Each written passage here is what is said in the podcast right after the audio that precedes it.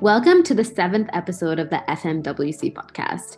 My name is Camila Alibi, and I'm your host. And today I have the pleasure of being joined by Julia, who is a second year medical student at the University of Ottawa. Hello, Julia.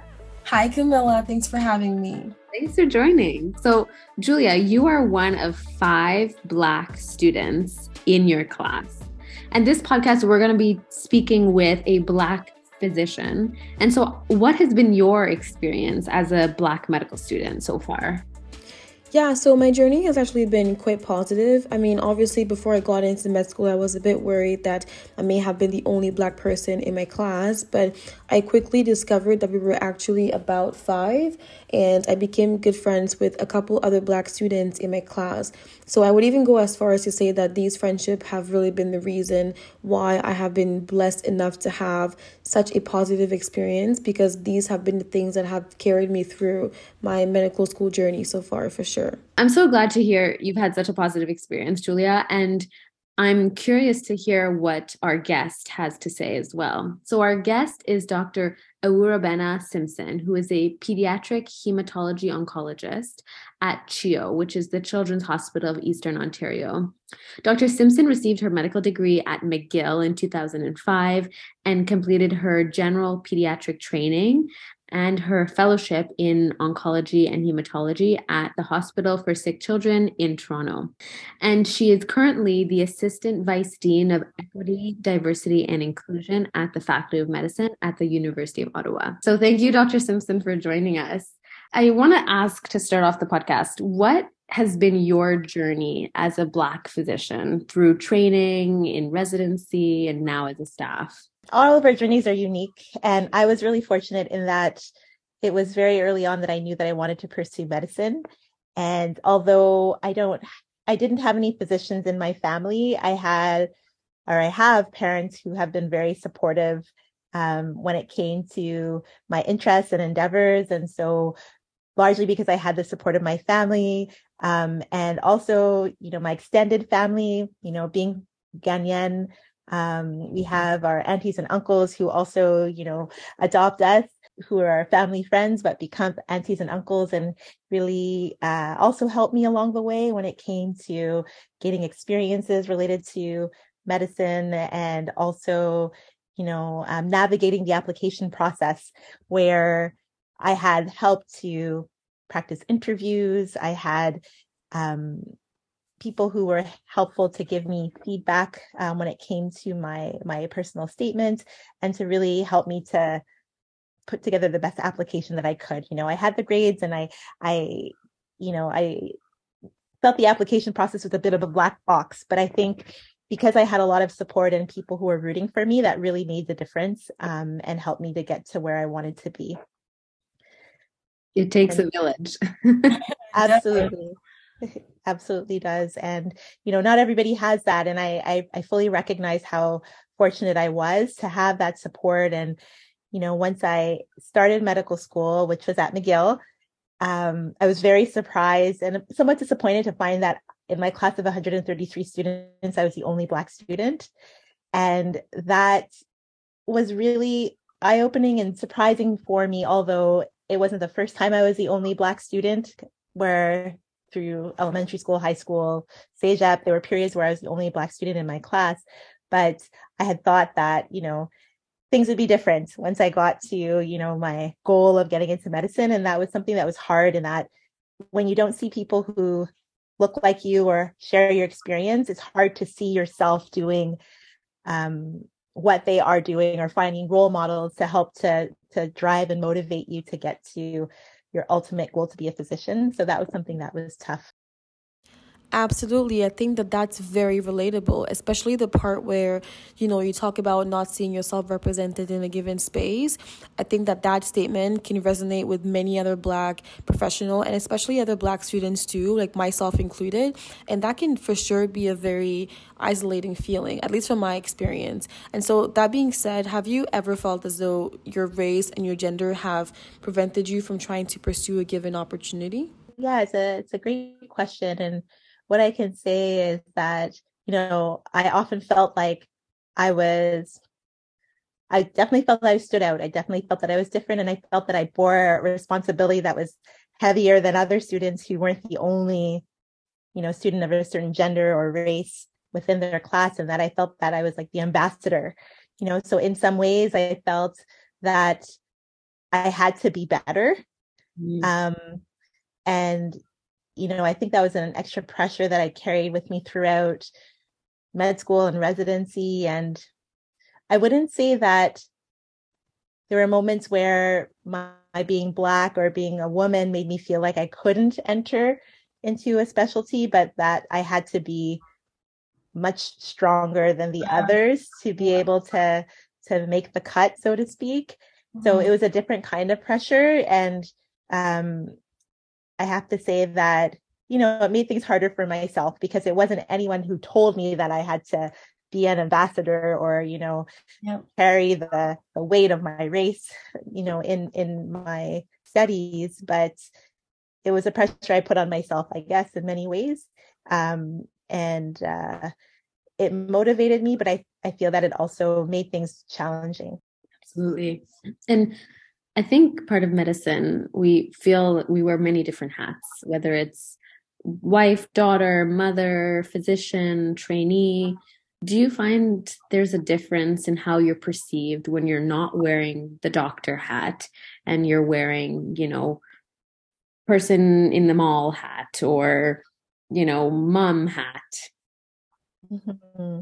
Yes, for sure. I mean, we all have our biases, right? And mm-hmm. so I've definitely been subject to that where because of the way I, I appear, you know, I tend to be very casual in the way I dress and when I'm out with my family. And there have been times where I've been treated differently because of the way I look, because of my skin color, and I've been followed in stores. And um, you know, it's it's definitely happened that, you know, because of my my race that I, I have experienced discrimination and bias um, in different contexts outside of medicine, but also, you know, within medicine, you know, um, I think we can all say that because of, of bias, whether we want to admit it or not, um, there are challenges that racialized individuals will encounter in medicine. And I think we're becoming more aware of it as um, physicians, as healthcare providers in general. Um, and I think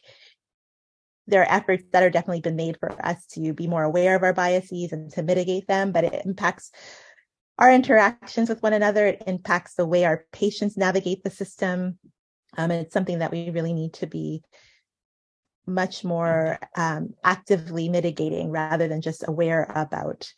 Um, but I, I digress a bit from your question. But yeah, depending on the the hat that I'm wearing, you know, when I'm with my daughter at her soccer practice, I'm I'm a mom, you know, and you know, just like the other moms, she'll I, I hear her telling me, just like the other kids tell their moms, "Mom, be quiet. You're embarrassing me." You know, the fact that that you know uh, I'm a physician has no relevance there, right? Um, and and it's something that I, you know, I love, you know, being able to wear those different hats.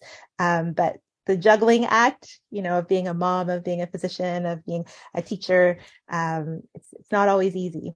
Um, but that's the the nature of our our profession. All right, so now we'd like to hear a bit more about your practice, more specifically the dynamic that you have with your patients.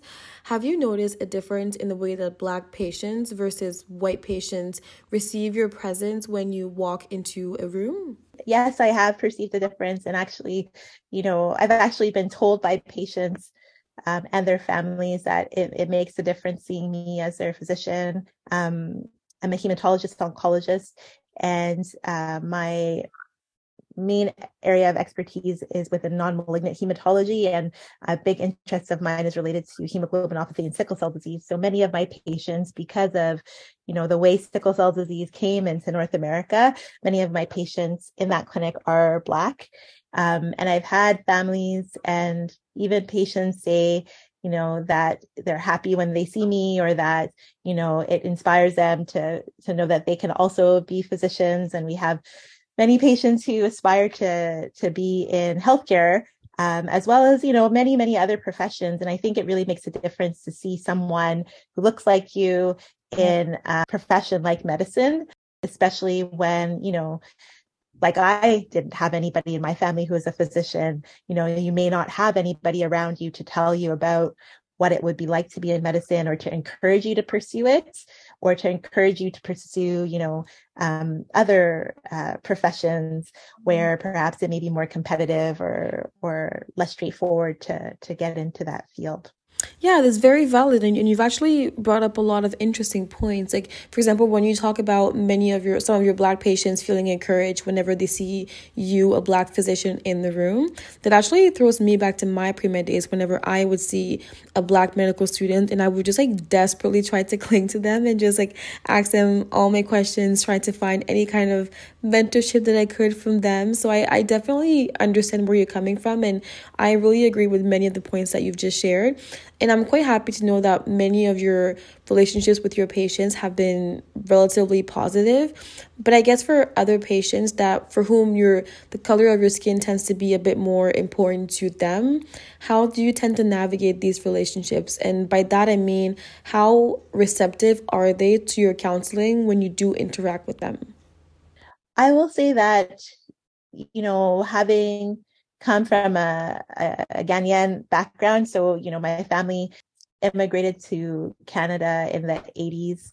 Um, and so my parents were born, I, I was actually born in Ghana as well. Um, but I came as a, as a baby and we grew up with very Ghanaian traditions, but melded and, you know, uh, kind of intertwined with Canadian traditions as we became more Canadian. But I, I say that because I feel that that cultural experience helps sometimes in in bridging certain gaps with families. And you know i think that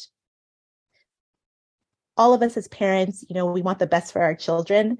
And i think that sometimes our hesitation around treatment decisions or recommendations comes from a place that may not um, necessarily resonate or be intuitive to the person who's making those recommendations. But sometimes I've, I've found that having similar cultural backgrounds helps to, to bridge those gaps and to, to get a better understanding of why um, our patients and families sometimes are, are having difficulty with some of our recommendations and it helps to help them to navigate that. So I feel that in some senses it, it can be it can be helpful, but just like with any um, relationship uh, physician patient relationship you have to have boundaries too because you know it's not that you want to be overly familiar or you don't want to um, take advantage of that similarity in a in a way that would negatively impact the relationship or um, overly influence i guess um, the patient so that they're not you know uh, making the decisions on their own. But you know I, I do i do feel that it has been helpful though in, in some circumstances there's an interesting study, and I'm sure both of you, Dr. Simpson and Julia, have heard of it. Um, a study by Greenwood et al. that came out in 2020 that examined racial concordance. Um, and it was, for the listeners who don't know, it examined a, a 1.8 million hospital births in the state of Florida between 1992 to 2015. Um, and the, the results of the study actually suggested that newborn physician racial concordance was associated with a significant improvement in mortality of Black infants. And I think to me, that was very powerful to read because I know there is a, a movement for equity, diversity, and inclusion. And often, you know, individuals at least in my family who are not in medicine think of yeah we need that that representation among the the workforce among the healthcare individuals.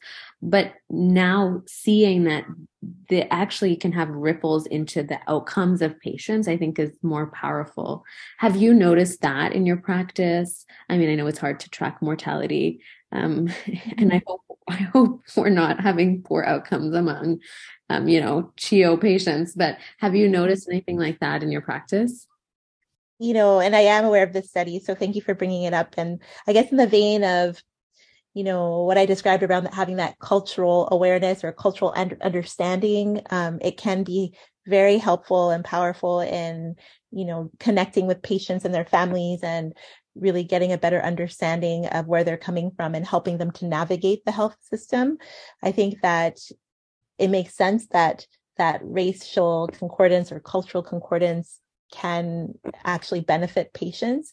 But with that being said, I think that cultural like there's a, a notion a concept called cultural humility um you know talking about trying to understand an individual's culture and you know not knowing everything about it but really trying to understand where they're coming from and get a sense of what makes up their perspective or what gives them that perspective and i think that that's something that can be learned and you don't necessarily have to come from the same culture to be able to adopt that. And so I think that inherently, if you come from the same culture, perhaps it comes more easily, but it doesn't mean it's not possible if you're from a different culture.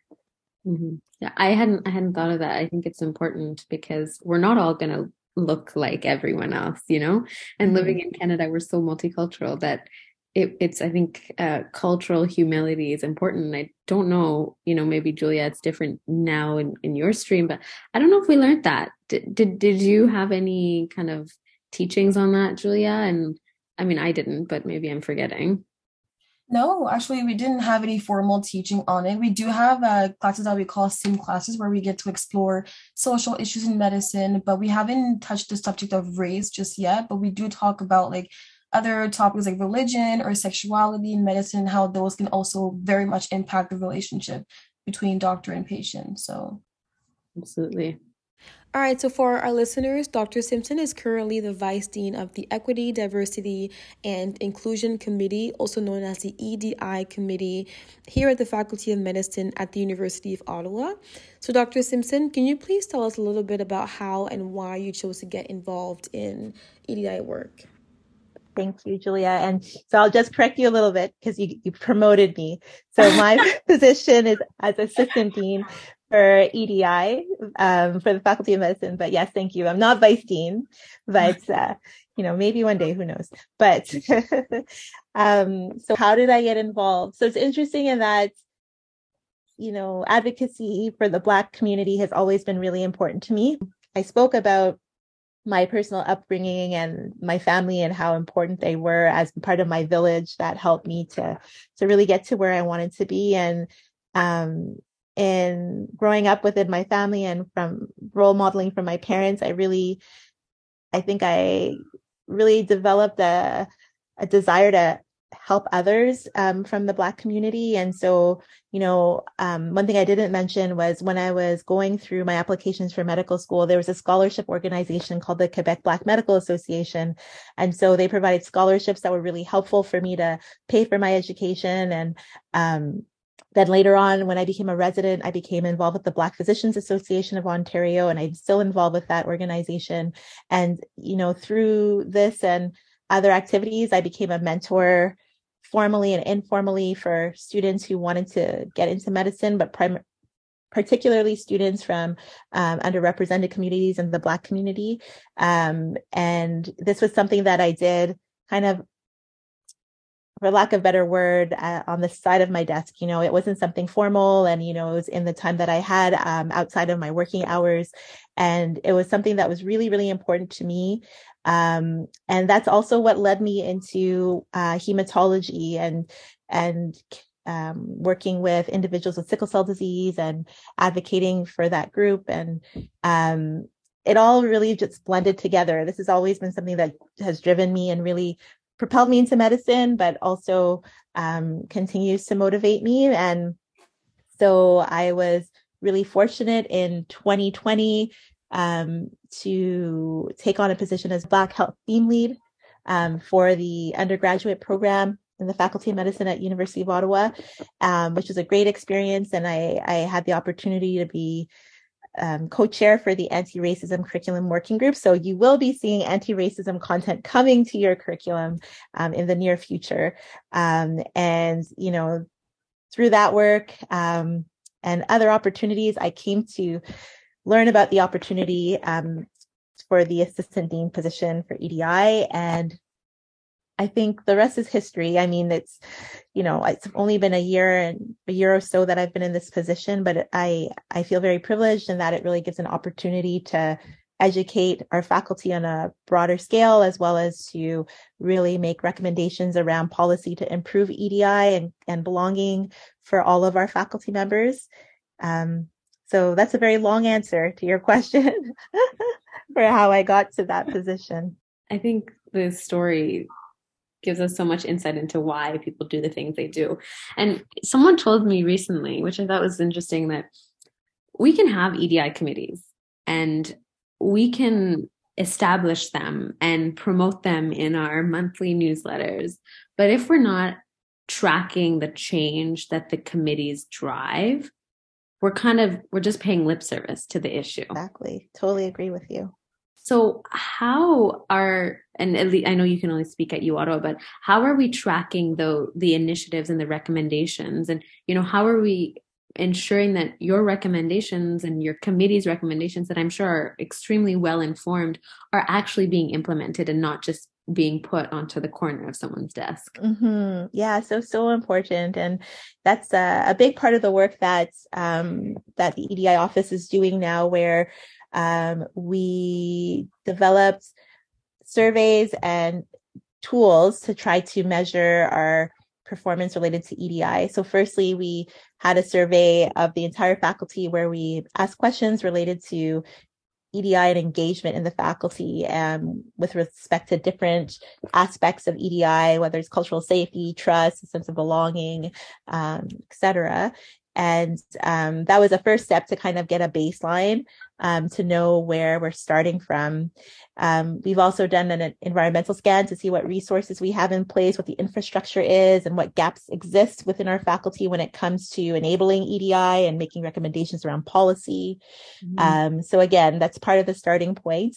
And um, we're working with the executive leadership team. And actually, um, I just presented the data from those uh, surveys to the ELT yesterday um, so that the ELT, who's very motivated and supported when it comes to EDI, is aware of where we're starting from. And then we're going to use that data to um, inform our EDI action plan working group, which has also been formed to make recommendations to improve. And we're going to continue to monitor um, how we're doing because you're right. It, it, it becomes lip service if they're just saying things without looking for impact. Um, and so the whole point is to do something that's impactful and has uh, leads to lasting change, um, so that we actually make a difference.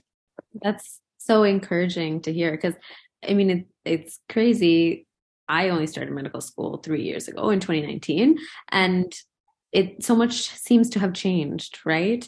And we've gone through a pandemic and we're recovering from a pandemic and we're burnt out, but change is happening, which is really exciting. So it, it makes me, I think, rest a little bit easier. mm-hmm.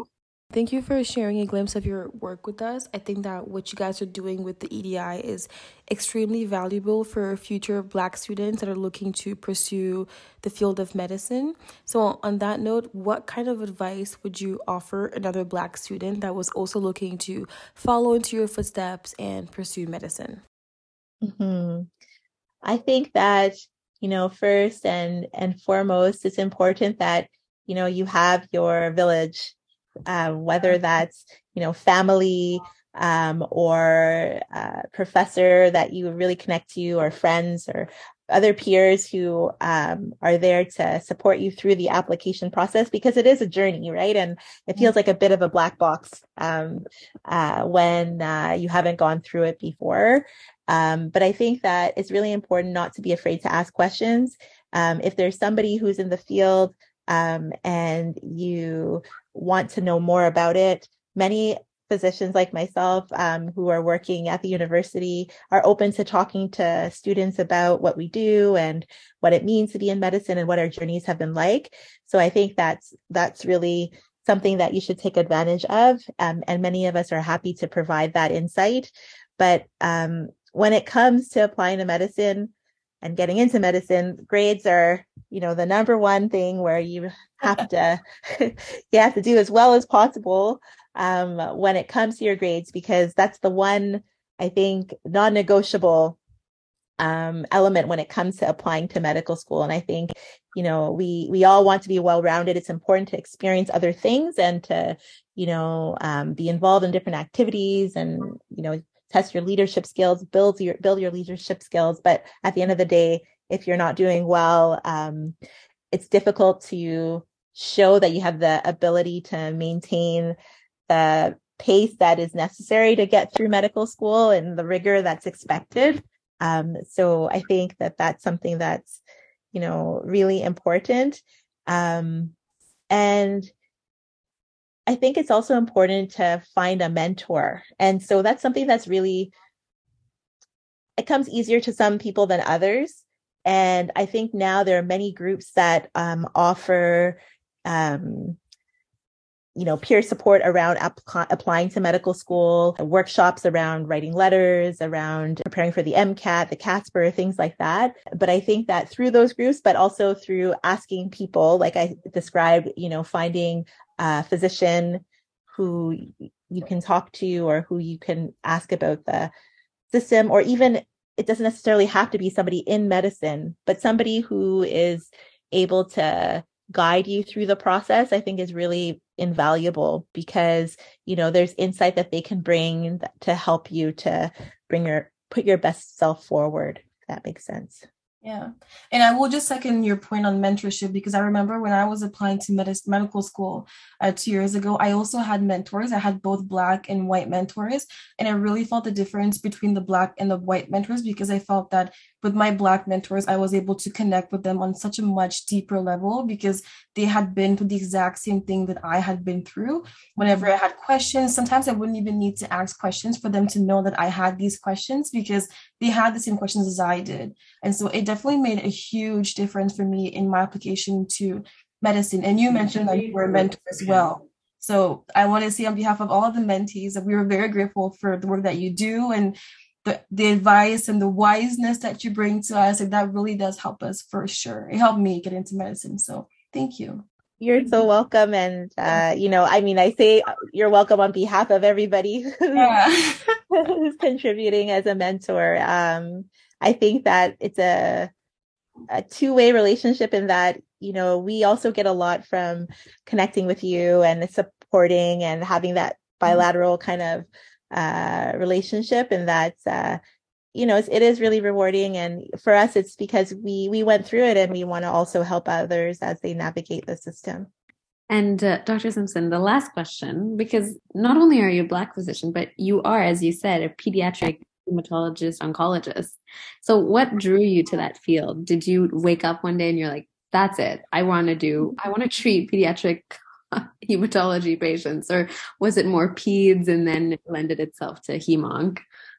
Yeah, it was more it was more the latter, and actually that was um that was one important mentor I didn't mention. So my pediatrician, um, when I was growing up in Montreal, was Dr. Nana Graves. And so she is a Ghanaian Canadian uh, woman. She's been on Sesame Street, so she's a celebrity too. Wow. Um, and and she she was a really important um, inspiration for me. And you know, I I saw what she did and how she um, cared for myself and my sisters and how she interacted with my family and my parents. And she was a huge um, inspiration. And so that's where everything started, I think. Although there are photos of me when I was about three um, with a stethoscope that my parents had gotten for me, but the persuasion started early. But, um, you know, just to say, seeing her, her in that role, I think it's cemented in my mind, you know, and I think it really had an important impact um, and then, you know, going into med school, I was fairly certain I wanted to go into pediatrics. Um, I didn't feel that I was surgical. So you make that decision, that distinction between being medical or surgical pretty early on. Mm-hmm. Um, and then when I went through my clinical rotations, that really um, solidified pediatrics for me in that I felt like I found my tribe. You know, there were people there who were practicing medicine in a style that fit the style I wanted to practice in. And, you know, I really loved working with children and their families. Whereas, you know, some of my classmates, wanted the exact opposite because they they didn't want to work with families. But anyways, that was something that really really um, motivated me. and then it was when I was in residency. Um, I did my residency in Toronto at Sick Kids that I started being very interested in hematology oncology. I liked it as a medical student, but I wasn't sure that I was emotionally built to work with patients and fa- patients who could be dying or who had, you know, life threatening um, illnesses. But it was when I went through my re- rotations as a resident that I really fell in love with it. And, you know, that blend of, you know, acute care, long term relationships, and advocacy. These were all things that were um, really a great fit for me and I were really appealing to me. And you have some procedural, you know, I did my first lumbar puncture with you, Dr. That's right. Yeah. so you you have it all and you and the patient population is quite special. You know, everybody will be biased towards their specialty, but I feel that in hemonc it's just a very you have a very privileged relationship uh, that's very long term, you know. For example, in our sickle cell clinic, we see babies who are screened through newborn screening. So we meet them as early as, you know, six weeks of age, sometimes even earlier. And then we follow them until they're 18. And there aren't many specialties where you can do that. Mm-hmm. You know, there are some, but, uh, you know, it, it is somewhat special and unique. Thank you for sharing your experience. I think that this is honestly very eye opening and provides a lot of insight. I think, especially for young Black girls, whenever they hear someone or see someone who's done what they want to do, it really does make a difference. When I was a medical student, I many times I was very discouraged about medicine, but whenever I would see a Black medical student or see a Black doctor, it would just lighten up my day and just tell me, you know what, if she could do it, I can definitely do it. And so, you coming on here, sharing your experience, I think that will make a light of a difference for many young Black girls listening to this. So thank you so much for taking the time to chat with us today. Really appreciate it. Well, thank you, Dr. Simpson and Julia, for joining us on this seventh episode. My name's Camila Alibi, and we'll see you next time.